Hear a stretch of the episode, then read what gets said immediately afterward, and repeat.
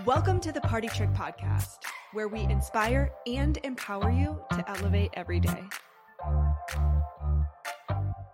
Welcome back. Today we are going to be talking about hosting etiquette. And no, don't worry, I'm not going to go all Emily Post on you. I'm actually going to share some of my favorite don'ts and common mistakes.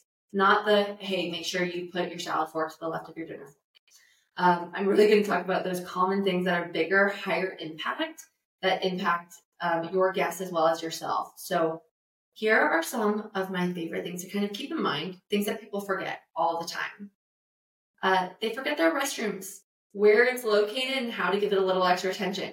So make sure there's, this sounds crazy, but make sure there's extra toilet paper, make sure there's extra guest towels. I actually like using disposable guest towels when people come over because no one wants to go and that hand towel. It's like, it's kind of gross. Um, so those little details actually matter.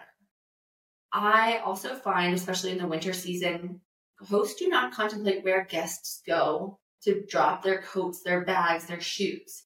So a lot of times people just say, oh, go and pop it in and, you know, on a bed in the guest room. But if you don't have that guest room and you don't want people in your room, for instance, where do people put their coats? Where do they maybe put their umbrella?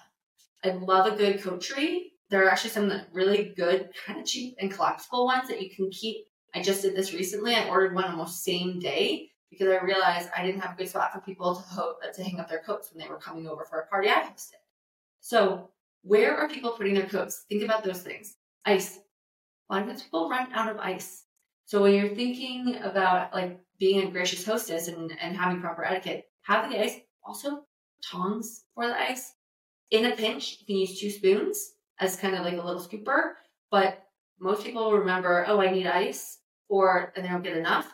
And even if they do have enough, how people actually get it out and use it effectively. So tongs, um, little clippers, essentially, or in a pinch, teaspoons. Um, here's another kind of fail that I find. People don't think about lighting. Uh, one in their homes, but also outside of their homes. So first things first, when people come over, almost all the time, whether it's a daytime event or evening event, it's light. Like unless they're coming much later and it's dead of January, it's lighter than when they leave.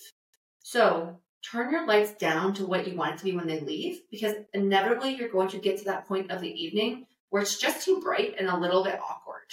Uh, now I'm not saying go and kill all the lights, but kind of test it. We used to do this in large scale event production we would do a light check the night before. What does it feel like when your guests arrive? What does it feel like when your guests depart? Sounds a little bit much, but it is something that really changes the look and the feel. Outside, you know, when people leave, is there enough light for them to get safely out of your house? If not, can you put lanterns out there? Could you put luminaries out there? Can you go and buy some quick LED lanterns that you set out that day? Because a lot of times like that's the last impression they have. They walk out and maybe they've had a little bit too much drink and then they're going to trip and they're going to fall. They can't find where they're going. So to be gracious in that capacity, consider the lighting inside and especially outside. All right, a couple other things from a hosting etiquette perspective. Share parking tips. Is will there be parking? Can you find an address easily? The address on my home is actually really hard to see. So this is about communicating with guests. It's on the side of my house. When I'm hosting, think about your guests and their comfort level and how aware they are. Share parking tips. Don't park on the left side. Do park on the right. There's a lot of parking if you just go around the block. Even give them a pin drop. Share if your house is hard to find. Women like identifying items, right? So it's, oh, it's the White House. That's the one with the big green tree. There's Christmas tree lights on versus just actually having, you know, the number or those components. So any of those landmarks are actually really helpful um, to share versus just, hey, my address is XYZ. So when you're hosting and you're kind of contemplating what these tips and tricks are to make sure you're doing proper etiquette, while I may say these are pushing you past the borderline of etiquette, I really think of this as modern hosting etiquette. These are things that most people don't think about that are going to lead to a better experience. Do people care if your forks are on the left versus on the right? Now, yes, they should be on the left, right? But do people really care that much? Not really. Are they going to care if they trip and fall when they leave your house?